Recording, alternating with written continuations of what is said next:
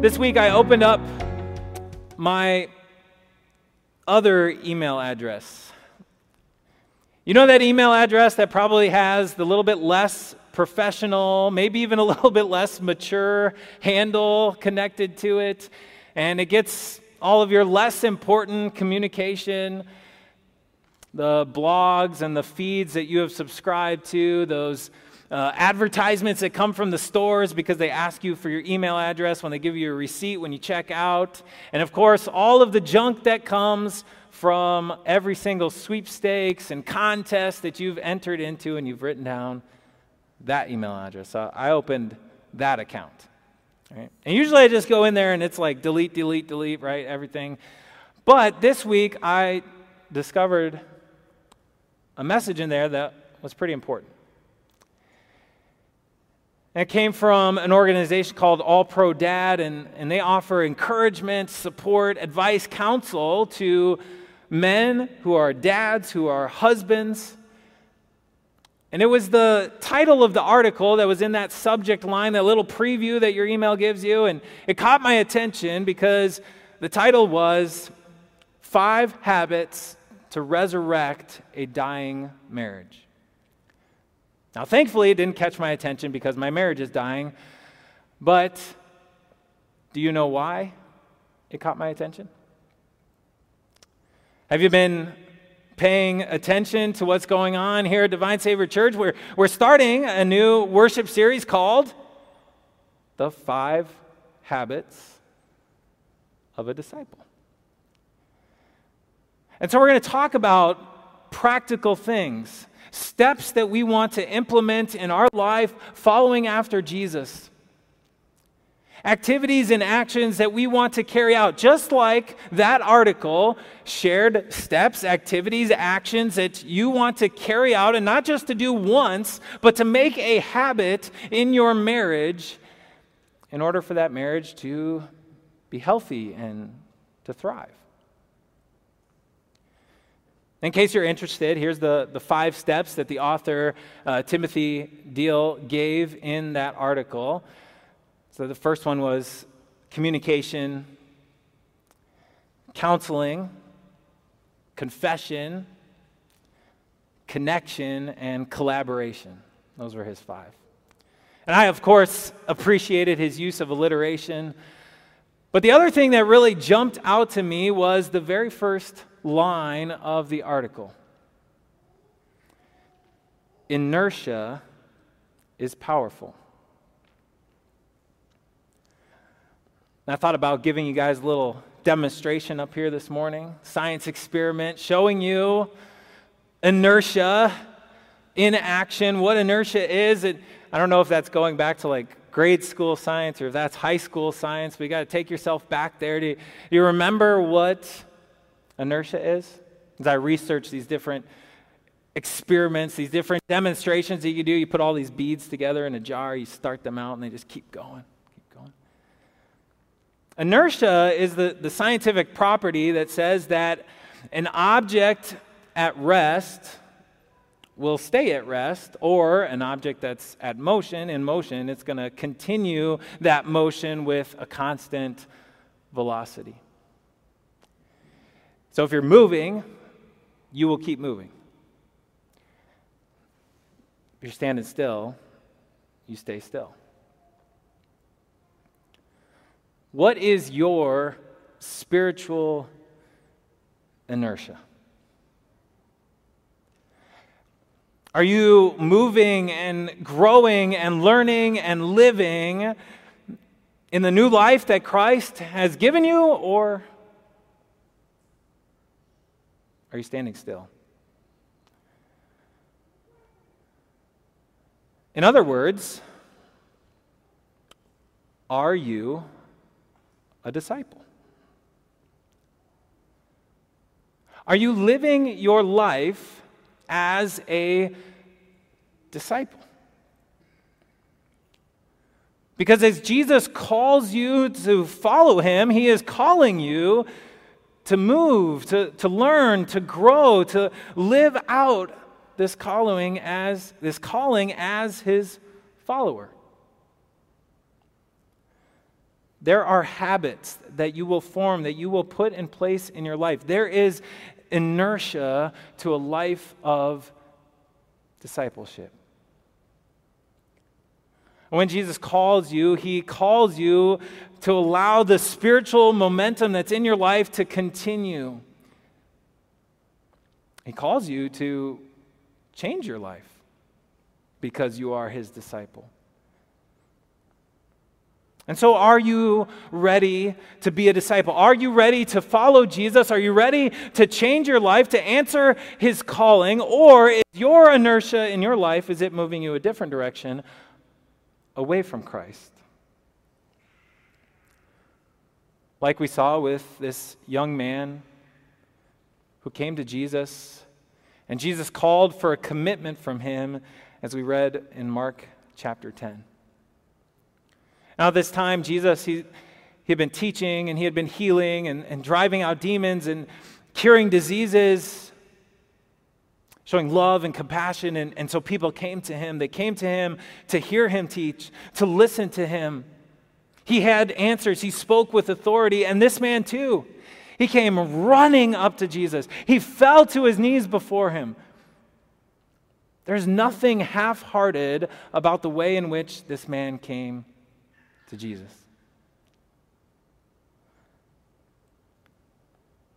And he asked this question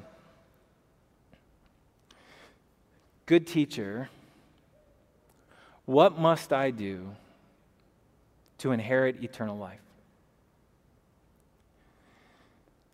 And this man, he was convinced that he could do whatever Jesus told him he needed to do. He was convinced that he could be committed, that he could answer the call. And there are some assertions that are made here that are very important for you. You know, Jesus asked his own question Why do you call me good?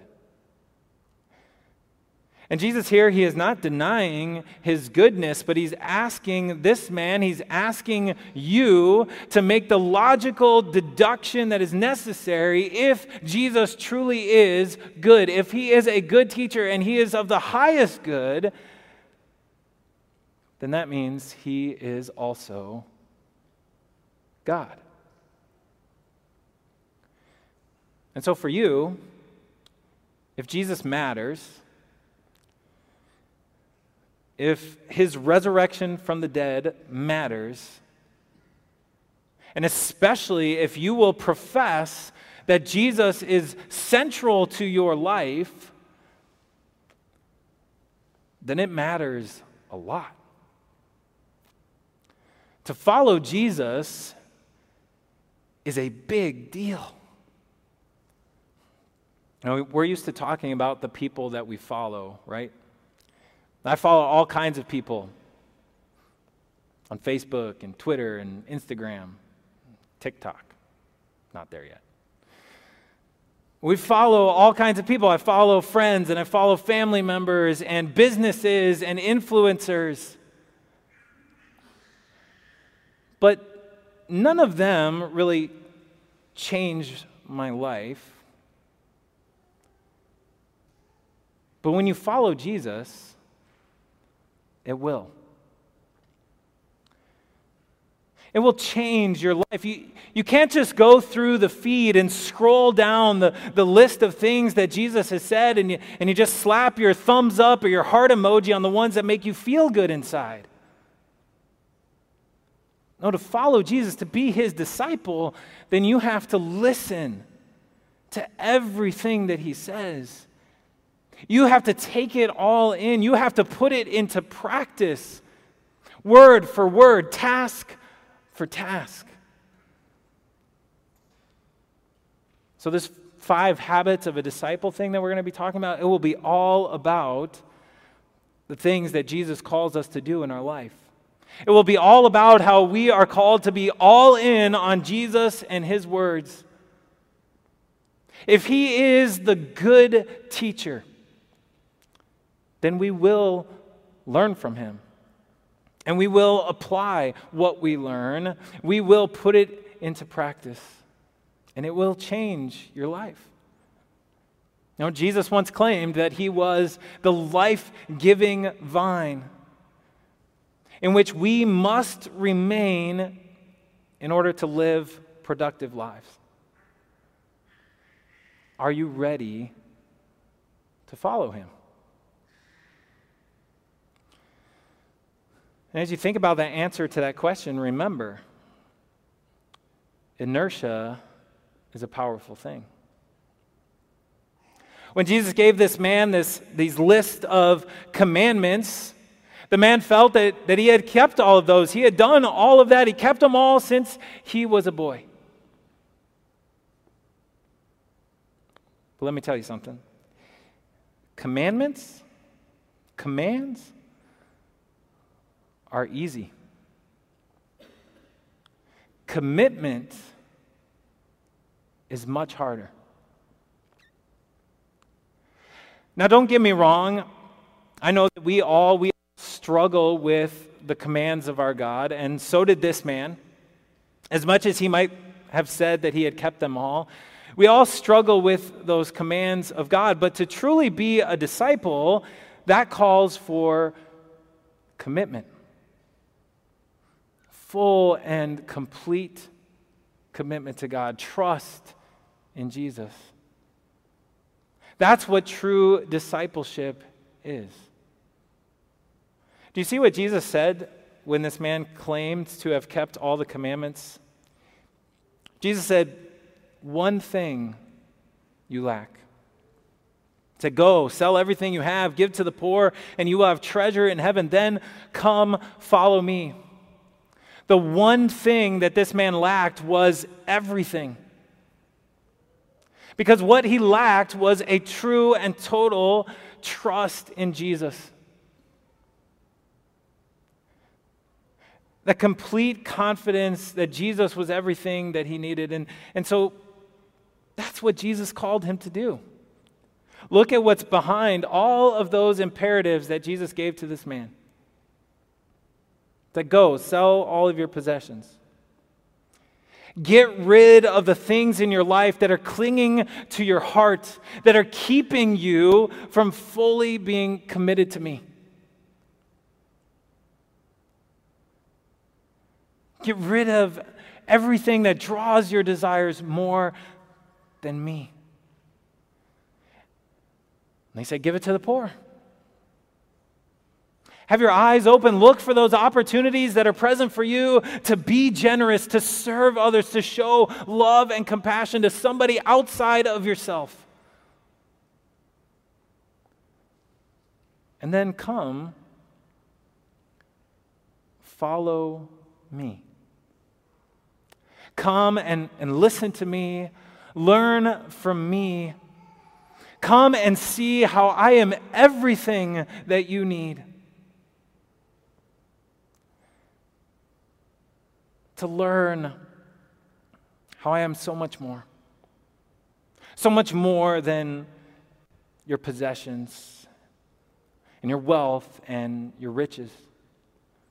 You see, that, that wasn't the problem for this man. It wasn't that he was wealthy, it wasn't that he had riches, it was that he loved those more than Jesus.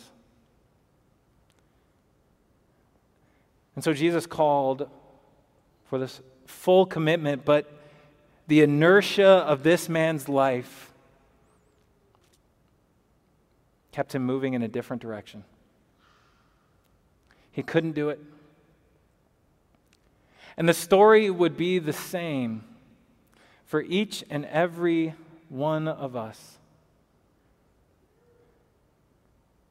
Whether it be wealth or possessions or something else, there is an inertia in our lives that moves us away from God and away from Christ.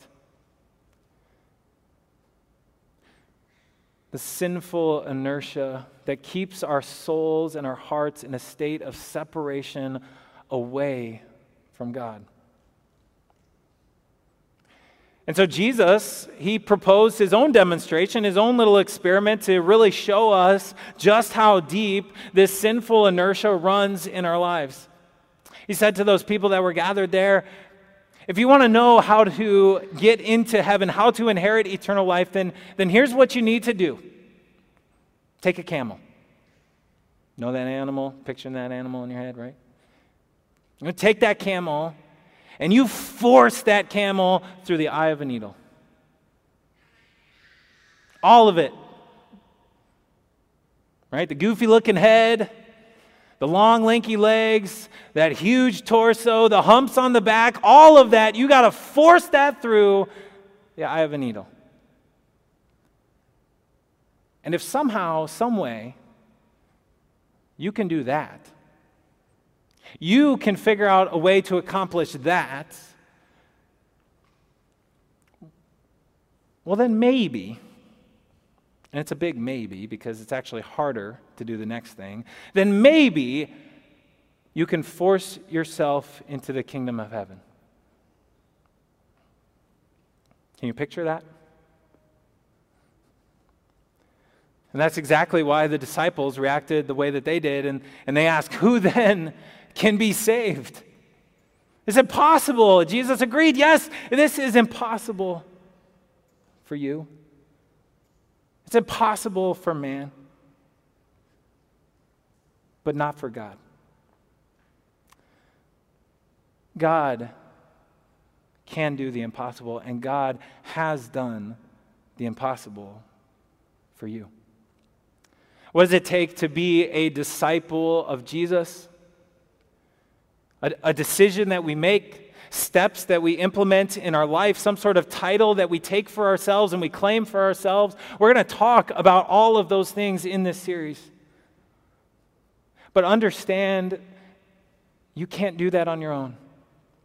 God must accomplish it first. God must do the impossible for you first.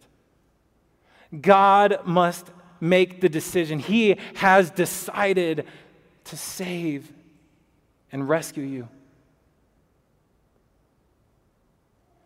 Jesus implemented the steps that were necessary the steps of humility condescension as he came down to this earth, as he lived in our shoes, suffering,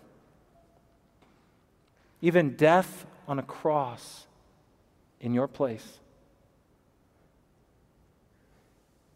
And then, because of that action, and because also of the next step that Jesus took, which was his miraculous resurrection from the dead, because of that, God has sent the Holy Spirit into your heart. God has bestowed on you an incredible title, my child, follower, disciple.